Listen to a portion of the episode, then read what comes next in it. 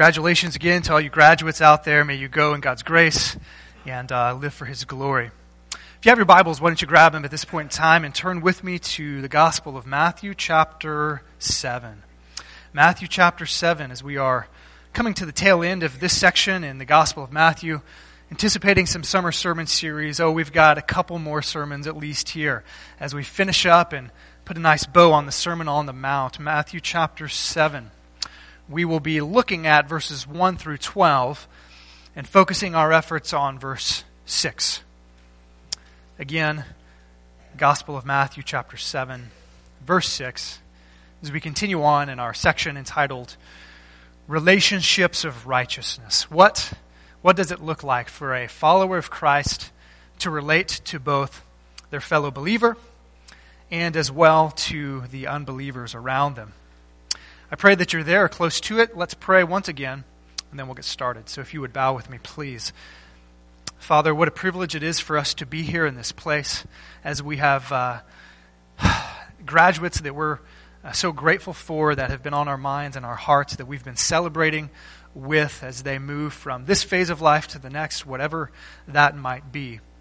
Lord, we pray your blessings upon them. God, we pray that you would draw near to them and that uh, you would cause them to draw near to you, that they would seek your face, that they would find you and delight in you, that they would walk with you throughout these college years or the, the, the, the time that they're spending in the workforce. Lord, we pray that they would seek you and find you, and, and God, that you would be so close to them. Encourage them, strengthen them, and use them according to your will. Father, now we turn to your altogether good and inspired and infallible word, and we have the great privilege of hearing the very words of our Savior Jesus Christ as he teaches us about what it looks like to relate to our fellow brothers and sisters in Christ. In this morning, specifically, what it means for us to share the, the precious gospel pearls with a lost and unbelieving world. God, give us great wisdom and discernment as we share this precious pearl of, of the kingdom of God. We ask it in Jesus' name. And God's people said. Amen. Well, as we return now to the Sermon on the Mount, we continue in a section that I've entitled Relationships of Righteousness. Jesus focuses on two primary relationships that Christians have how we are to relate to our brothers and sisters in Christ in verses 1 through 5 of chapter 7, and then how we are to relate to unbelievers, starting in, in verse 6 and running all the way through chapter 12. In, uh, verse 12. In fact, I'm going to read verse 12 because I think it's the key to this entire section. When you read chapter 7, verses 1 through 12, it sort of seems like the, the, the content is just sort of broken up and, and disconnected. But I think verse 12 is really the key to helping us understand what the entire section is about. It reads this way Jesus says, So, in everything, do to others what you would have them do to you. For this is the sum of the law in the prophets. Here we see uh, Jesus is concluding and summarizing words to this section, this section entitled Relationships of Righteousness. And here we see that Jesus has been talking about in this entire section relationships, that is, doing unto others as we would have them uh, to do to us, the golden rule. What it, what it looks like for us to, to love our neighbor, if you will. A few weeks ago, we saw in verses 1 through 5 how a Christian was to relate to other Christians. Jesus says that we are to take the responsibility towards our fellow Christians. That is to help them in their walk with Christ, to, to see if they have any specks of, of sin or false belief, and that we do have the responsibility to help take that little speck out of their eye. But first, he says what? You need to make sure there's not a log in your own eye, right? So in verses 1 through 5, he says, This is, Christian, your responsibility towards your brother and sister in Christ to, to help them pursue holiness. Verses 1 through 5. Next, we see, starting in verse 6, which we will focus in on today, Jesus begins to teach about our relationship to other uh, people in this world who are not Christians, unbelievers, namely our responsibility to share the precious pearls of the gospel message. So in verse 6, he's going to emphasize that we have a responsibility to, to cast our pearls, this precious message of the availability of salvation and entrance into the kingdom of heaven, that we are to share the gospel. Verses 7 through 11, what follows, if you'll turn with me uh, on the screen or in your Bibles, we see that Jesus begins to talk about prayer. And it seems sort of disconnected, like, okay, this is how we treat our fellow Christians, and this is our, our relationship with the unbelievers, but what does prayer have to do with it? Well, let's read the text and then we'll find out. Verse 7 Ask, Jesus says, and it will be given to you. Seek and you will find. Knock and the door will be open to you. For everyone who asks receives, the one who seeks finds, and to the one who asks for a fish, uh, excuse me, uh, and, and to the one who knocks, the door will be opened. Which of you, if your son asks for bread, will give him a stone? Or if he asks for a fish, will give him a snake?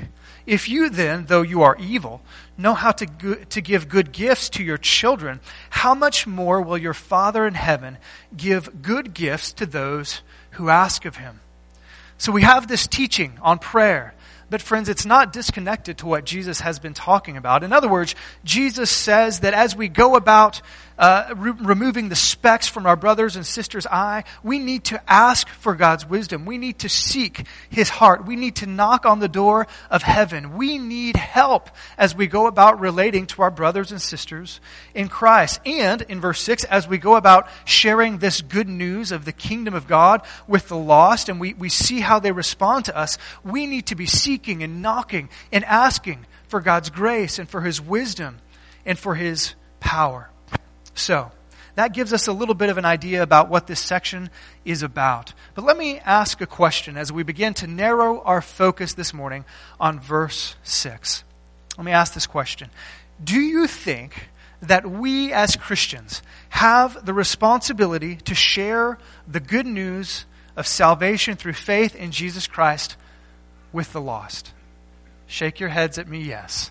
Yes, we do. In fact, if you were to just look at the Gospel of Matthew, you would see that. In fact, a few chapters later, in verse 10, chapter 7, Jesus takes his disciples and he sends them out to preach the message of the gospel. He told them to, quote, proclaim this message.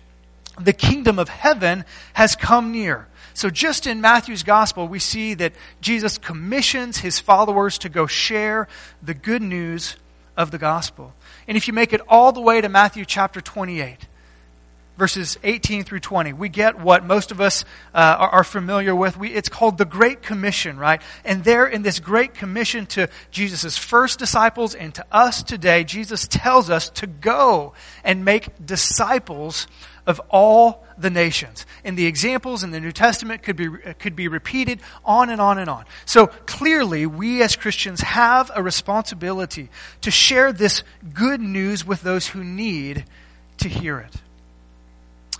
But, here's another question that verse 6, I think, brings to our attention. Clearly, we're called to share the good news, but here's the question that is before us in verse 6 what is our continuing responsibility to those who are antagonistic to the gospel and to the gospel message when we share it? Let me repeat the question. What is our continued responsibility in sharing the gospel when the gospel is met with antagonism and hostility and downright um, rejection? Well, verse 6, I think, is going to address this question. I want to share with you a quick story, and then I think you'll see as we move into verse 6 how it relates to what we'll be talking about this morning. When I was a child, I've shared with this before, so I'll make it brief. When I was a child, we um, always had dogs around the house. Uh, we, we lived on about a three acre plot and uh, lots of room for animals and children to run around. And so we always had dogs. But the, the longest tenured dog of my childhood was a wiener dog, right, named Schnitzel. And you see him there in the picture behind me. Now pay no attention to the good looking guy on the right or the, my little sister on the left, but f- focus your attention on there is my beloved, our beloved schnitzel, right? There he is in all of his glory. For some reason, my sister thought he should be in our Easter picture. I'm not sure what that's all about. But there is schnitzel. Now, we had schnitzel for about 10 or 11 years. He lived a very long and full life. He was a feisty dog. He was loyal to us, uh, pretty good natured. But I learned very early on that there were some things that I just weren't supposed to do to him. In other words, here's a story. One day, uh, we fed Schnitzel like most dogs with a dog bowl. And so he had his bowl, and uh, I was feeding him the scraps off of my plate. And so I was, in my memory, bending down and kind of, you know, doing this, and he immediately went to the bowl and started eating. You know, he was happy to receive that. Um, and then my sister said, Here, um, give Schnitzel some of my food. And I wasn't thinking. I was like, okay. So I grabbed her bowl and I, and I went and I thought it would be a good idea to take the food away from him and put the food, you know, how do you think that turned out for me? If you know anything about dogs, you know that uh, that didn't work out so well. And so he uh, lunged at me as if I had taken his very life. He snapped at my hand and, and barely caught my skin, thankfully. You know, incidents like that, I think, illustrate a little bit uh, about the nature of dogs, right? Shows us a little bit about their nature. They're chiefly concerned with satisfying their appetites. And during those times that they're satisfying their appetite, they often fail to consider the value of anything else that is set before them. In, in, this case, the value of my right hand, right? Schnitzel didn't care about my right hand. He only cared about his appetite. And he almost took my right hand off. Well, today, in verse 6 of chapter 7, Jesus is going to use two pictures. He's going to talk about two types of animals. And he is going to compare those who are antagonistic and hostile to the gospel message to two types of animals. One of which, you can guess, is a dog. And the other of which is that of a pig. So we can move on from my Easter picture when I was 12 or 11. And let's take a look at chapter 7, verse 6, as Jesus talks about relating righteously to antagonistic unbelievers. Jesus gives us this sort of proverbial statement. He says, Do not give dogs what is sacred. Do not throw your pearls to pigs. And here's the reason why. If you do, they may trample them under their feet and turn and tear you to pieces. And that is a reading of God's holy and inspired word. So in this verse, as Jesus often did, he uses a picture, right? An illustration from real life to make a spiritual point. In this verse, it's very simple. There's two sections. First of all, we get the rule the rule, the first half of verse 6, and then we see the reason for that rule, the last half of verse 6. Let's begin with the first half of verse 6 as Jesus lays out this commandment, this rule, if you will. Let's ponder it again. Jesus says, Do not give dogs what is sacred. Do not throw your pearls to pigs. So before we begin to chew, no pun intended, on this section, it's important that we understand the nature of the animals that Jesus is referring to. Clearly, he's talking about dogs. Clearly, he's talking about pigs. But the dogs and the pigs that Jesus is referring to is not your dog at home, Fluffy. This is not Fido, right? This is not a domesticated, tame house dog nor is Jesus referring to the pigs that are raised, for instance, on in Kevin's uh, hog barns out there, right? That's not the type of pig that Jesus is referring to. No, this is not man's best friend. This is not the friendly porky pig that we may be familiar with, right? See, dogs in Jesus' day lived in filth. They scavenged the streets for food. They were wild. They were untamed. And in that day and in that culture, they produced a great amount of fear in people because, well, they were hungry, like my dog Schnitzel, all the time. And their hunger could cause them to attack people and even, even devour human beings that were helpless or caught off guard. And so when Jesus speaks of dogs, don't, Don't think of a Welsh terrier, right? Think of a wolf.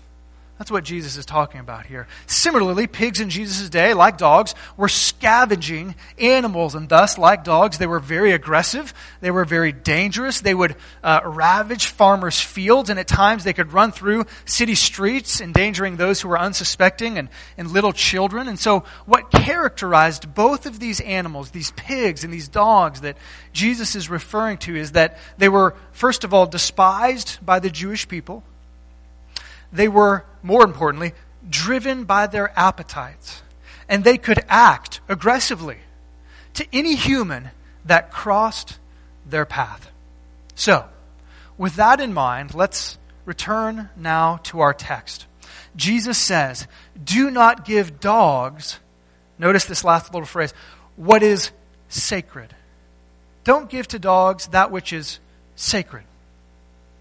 What is Jesus referring to here when he says, Don't give a dog that which is sacred? Most likely, he's referring to the pieces of meat, the pieces of food that were sacrificed in the Jewish temple. They were set aside, pieces of meat, if you will, of animals to God, and they were also set aside to feed the priests. So when Jesus uses this imagery, don't, don't give to dogs that which is sacred, think of a piece of meat. I think that is what Jesus is referring to. So could you imagine? Could you imagine someone taking a, a hot off the plate, $60 Ruth's Chris steak? If you've ever been there, you know what I'm talking about. This luscious, fat, juicy, delectable piece of steak. Could you imagine someone taking a, that, a piece of steak like that and saying, here you go, Fido. Just, just feeding it to them for their dinner or their lunch. We wouldn't do that, right? We wouldn't take that which is, is valuable and just throw it away. We wouldn't do that. Similarly, Jesus goes on to say, don't throw your pearls to pigs. So he, he kind of changes the imagery a little bit. He, he goes from, from valuable, valuable food to, to valuable items.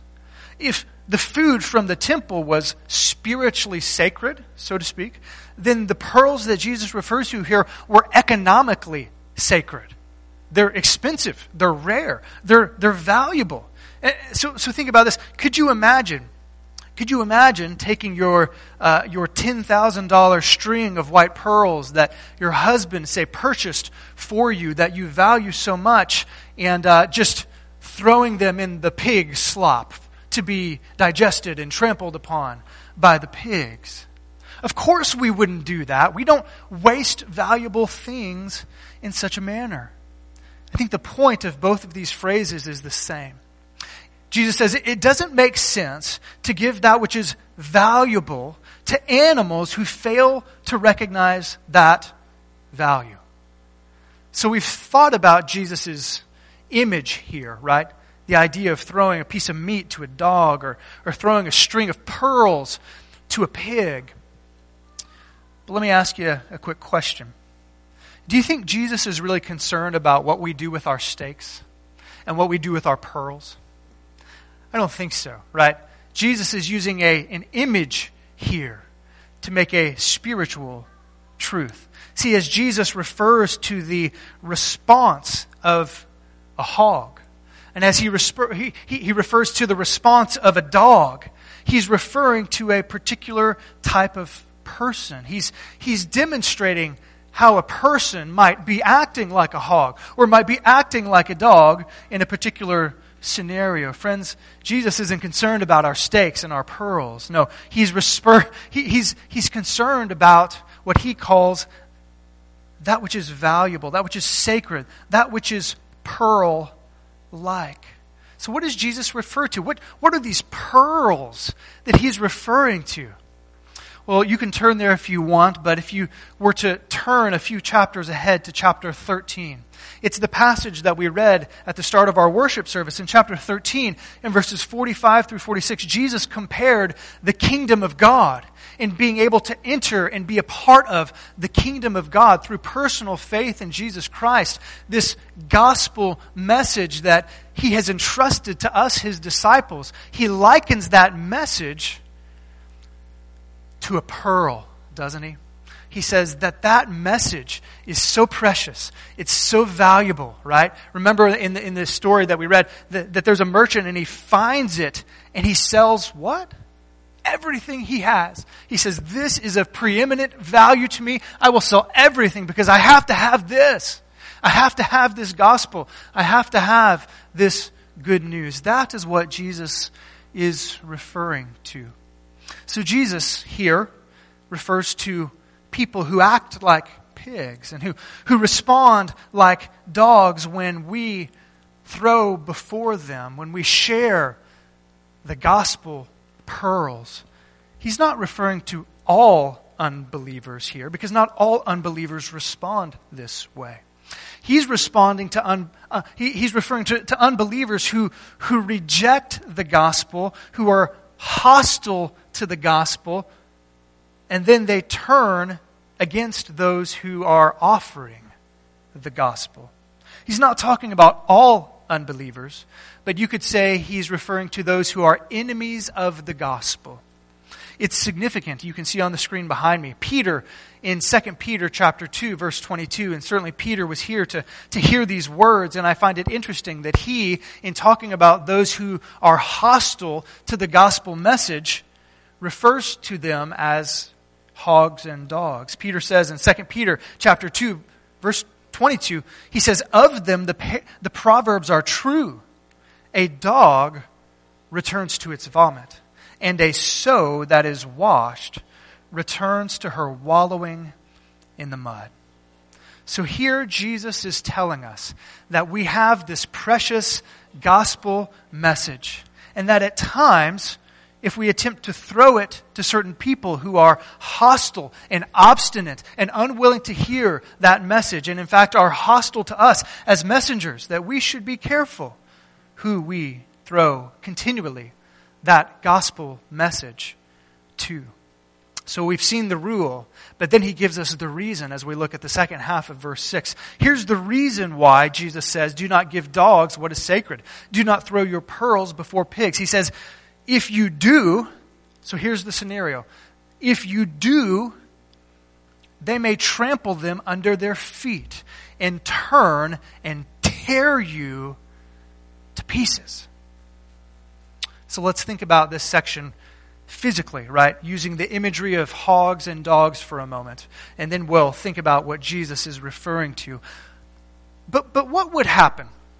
What would happen if you give to dogs, if you were to give to a dog that which was sacred? You were to, to say to these wild, vicious, wolf like dogs, if you were to hold a, a nice piece of meat in your hand and say, Here, boys, here, boys, come on, come on, come on. What would likely happen to that piece of meat and to you. And, and, then he, he says, What would likely happen if you take a string of pearls and you throw them before the pigs in the pigsty? Well, exactly what you would expect to happen. Starting in reverse order, Jesus describes starting what the, what the wild pig would do. Notice, what would the wild pig do to the pearls?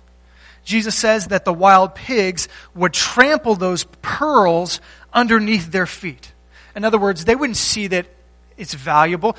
It looks like white pieces of pea pods to them, right? They don't recognize what's before them. They would just chew it up like the rest of the stuff that they're eating. And what would happen then if you throw your, uh, your sacred objects to, to dogs? Well, look what Jesus says. He says that those dogs would turn and tear you to pieces. In other words, it's not just the piece of meat that they might consume, they might consume you as well.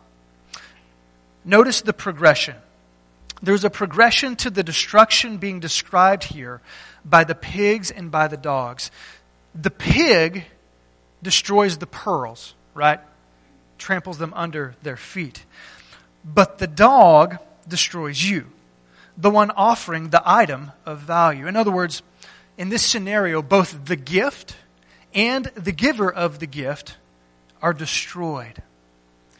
The reason why Jesus says you don't give what is valuable to these animals is because the item of value, number one, will be damaged, will be destroyed. And number two, the possessor of that which is valuable will be attacked, right? And so let's think about this in spiritual terms. What did Jesus mean? I think the parallel answer is, is pretty simple. He says the reason why we shouldn't continue to, to cram the gospel down a hostile person's throat is because by doing so, we might actually do damage to the cause of the gospel. And that person might actually very well turn and do damage to us as well.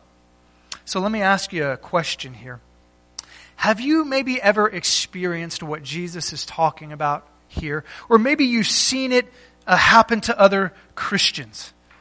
Have you ever seen someone, or maybe someone has been hostile both to the Christian gospel?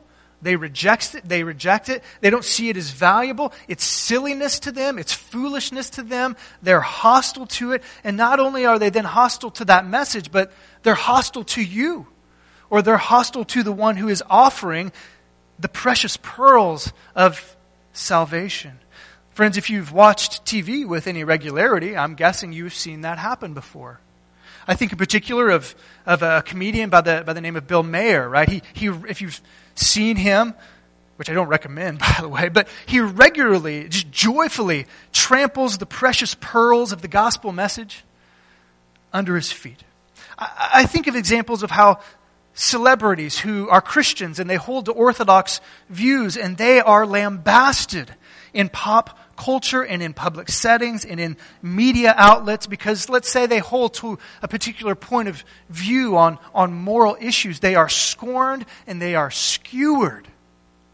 If you've ever been on Facebook before, you probably have seen this happen as well. I can't tell you how many times I leave Facebook very angry because there are those that I believed were friends of the gospel that turned out to be foes of the gospel right there on Facebook, trampling the precious pearls in their posts and in their conversations. Friends, have you seen that before? Have you experienced what Jesus is talking about here? This, this, this phrase in verse 6 is simply Jesus reiterating what he told us back in chapter 5. Back in chapter 5 of the Sermon on the Mount, Jesus told us that people will, quote, insult you, persecute you, and falsely say all kinds of evil against you because of me. This is what Jesus is saying. Now, let me turn for just a few minutes here. And let me ask the question and then try my best to answer it. Are there examples in the New Testament of Jesus' disciples who heard this sermon, this verse 6, preached, doing what Jesus told them to do? Are there examples of Jesus himself doing what he preached? Are there examples of the apostles, people after his resurrection, applying this principle that we see in verse 6? I think the answer is clearly yes, to all three. So let me just very briefly, if you'll follow along on the screen behind me, show you some biblical text. It, it, helps us maybe understand the type of situation that Jesus is referring to here in verse 6. So, number one, let's begin with the example of Jesus. A great place to begin with, right? Jesus uh, reiterated this to his disciples in Matthew chapter 10. In Matthew chapter 10, Jesus reiterates this point that he gave in chapter 7. He reiterates this point as he sends the disciples out to proclaim the message of salvation. So, look at verse 11 and following. Jesus told them, And whatever city or village you enter, inquire who is worthy in it, and stay at his house until you leave that city. As you enter the house, give it your blessing, your greeting. If the house is worthy, give it your blessing of peace. But if it is not worthy, take back your blessing of peace. Whoever does not receive you nor heed your words, as you go out of that house or that city, Shake the dust off of your feet. So clearly, when Jesus told his disciples to go out, he talked about what he talked about, the scenario in verse 6. And he says, If that happens, shake the dust off of your feet. Did Paul follow that instruction? Take a look with me at Acts chapter 13. Acts chapter 13, there's a scenario here when Paul and his cohorts are in the city of Antioch and there is a section of Jews who are hostile. They're hostile to the message and the messenger. Notice Acts 13, starting in verse 40, 46. Paul and Barnabas spoke out boldly and said, It was necessary that the word of God be spoken to you first, speaking to the Jews there. Since you repudiated it, notice that language, since you repudiated it and judge yourself unworthy of eternal life, behold, what are they going to do? We're turning to the Gentiles. Skip ahead a little bit to verse 50. But the Jews incited the devout women of prominence and the leading men of the city and instigated a persecution against Paul and Barnabas and drove them out of their district. Sounds like the dog turning on the piece of meat, doesn't it? Verse 51 What does Paul do? But they shook off the dust of their feet in protest against them and went to Iconium. Boy, that sounds like similar language, doesn't it? Notice, Jesus himself did very similar things. And um, in my studies, I found about six or seven or eight examples. I just want to share two with you. In Matthew chapter 12, verses 14 and 15, Jesus the text says that Jesus withdrew to other areas in order to preach the gospel of the kingdom because he faced hostility in a particular area. Verse 14, but the Pharisees went out and conspired against him as to how they might destroy him.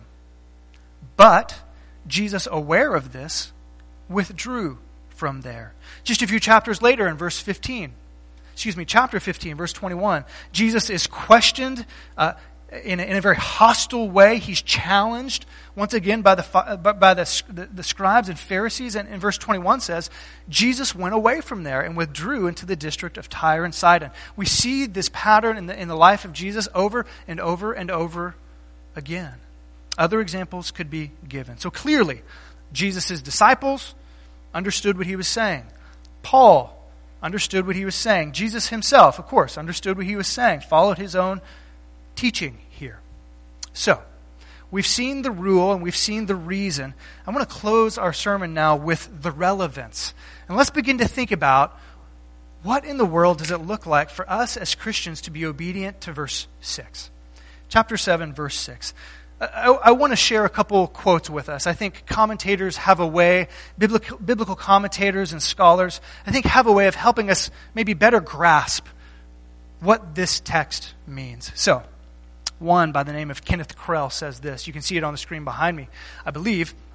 And if not, I'm sorry. Jesus is saying, don't cram the truth down close minded people's throats. Don't waste your words on those who will not listen. Rather, go to those who are receptive and hungry for hope.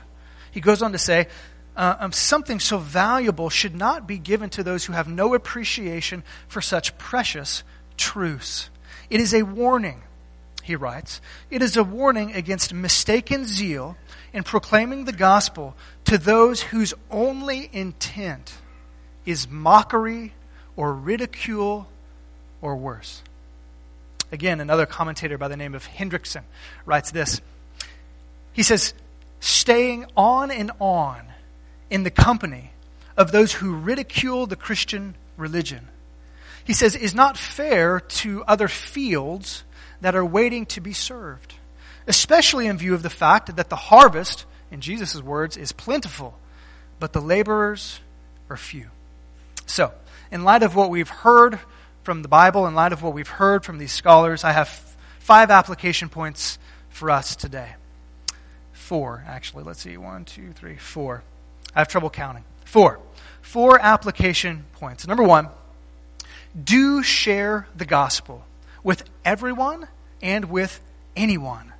Do share the gospel with everyone and with anyone. So we need to be careful when we look at what Jesus says in chapter 7 in verse 6. This verse does not say that we should not share the gospel with those that we think might respond as a hog or a dog does, or to those that we think will be hostile to the message, to those that we think are enemies of the gospel? Jesus doesn't say that, right?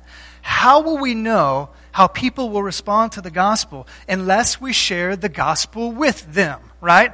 We don't know how they're going to respond until they hear the good news of Jesus Christ presented. And so the first do, if you will, is do share the good news of the gospel. Everyone needs the gospel, so we should share the gospel with anyone and with everyone without discrimination. So do, do, do share the gospel. Number two, do hold the gospel in high esteem. The language is telling in verse 6.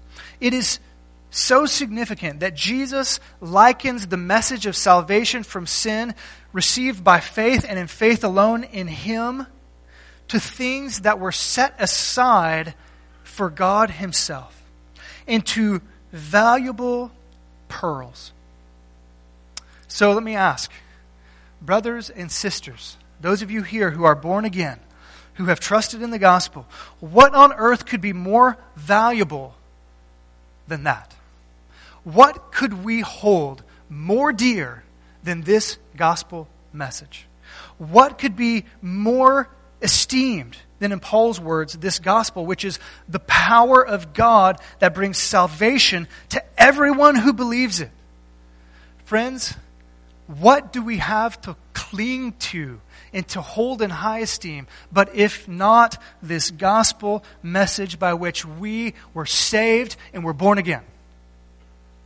What is more valuable than this? So, let me ask how highly do we hold the gospel? How much do we esteem it? How valuable is it in our lives? Do we value and cherish it as Jesus teaches here? Number three, do, do expect hostility. Do expect hostility to the gospel and rejection from people. I think Jesus is simply reiterating and talking about what he has shared already in verse 5. Jesus makes it clear that it's highly possible that in our casting this valuable pearl of the gospel before people, that many people, some people, will not have their eyes opened to see that this is a, this is a string of pearls. It's not a string of pea pods that some people won't recognize the sacredness of this gospel. They will not believe it. In fact, not only that, but they will be hostile to it. Not only will they reject the message, but very often they will reject you. So do, do expect hostility and do expect rejection. And number four, do pray for discernment do pray for discernment. It is significant that after verse 6 comes verses 11, 7 through 11, that Jesus says, have discernment here in who and how you're sharing the gospel. And then he teaches about prayer. Because for us to do this right in obedience to him, we need to be praying. We need to be seeking. We need to be knocking. We need to be asking. So, it's significant that prayer, prayer, prayer must be involved as we share the gospel. How do we know that a person is so hard hearted and hostile, hostile to the gospel, that it's, it's time to stop throwing the sacred pearls to them? Well, Kenneth Krell helpfully says, he says, you'll have to be very careful on how you apply this verse. He says it's very easy just to say, quote, well, I'm, I'm not going to throw my pearls before them anymore. He says the key here is to pray for wisdom and discernment. Pray that the Lord would show you how to go about persevering in difficult relationships with unbelievers who are even hostile in their rejection of the gospel and of Jesus Christ. Pray that God would make it clear to you when it's time to move on to more fertile fields. And number five, my math is better than I thought. Number five, don't stop praying and don't stop loving the hard hearted. Don't stop praying. Don't stop loving. While clearly Jesus teaches here, and, and the examples bear it out, that there is a time for us to remove our gospel presenting. That does not mean that we need to stop praying or loving that person or persons. In fact, makes sense to me that we should pray for them even harder because they're blind to the spiritual truth. They are in danger of hell.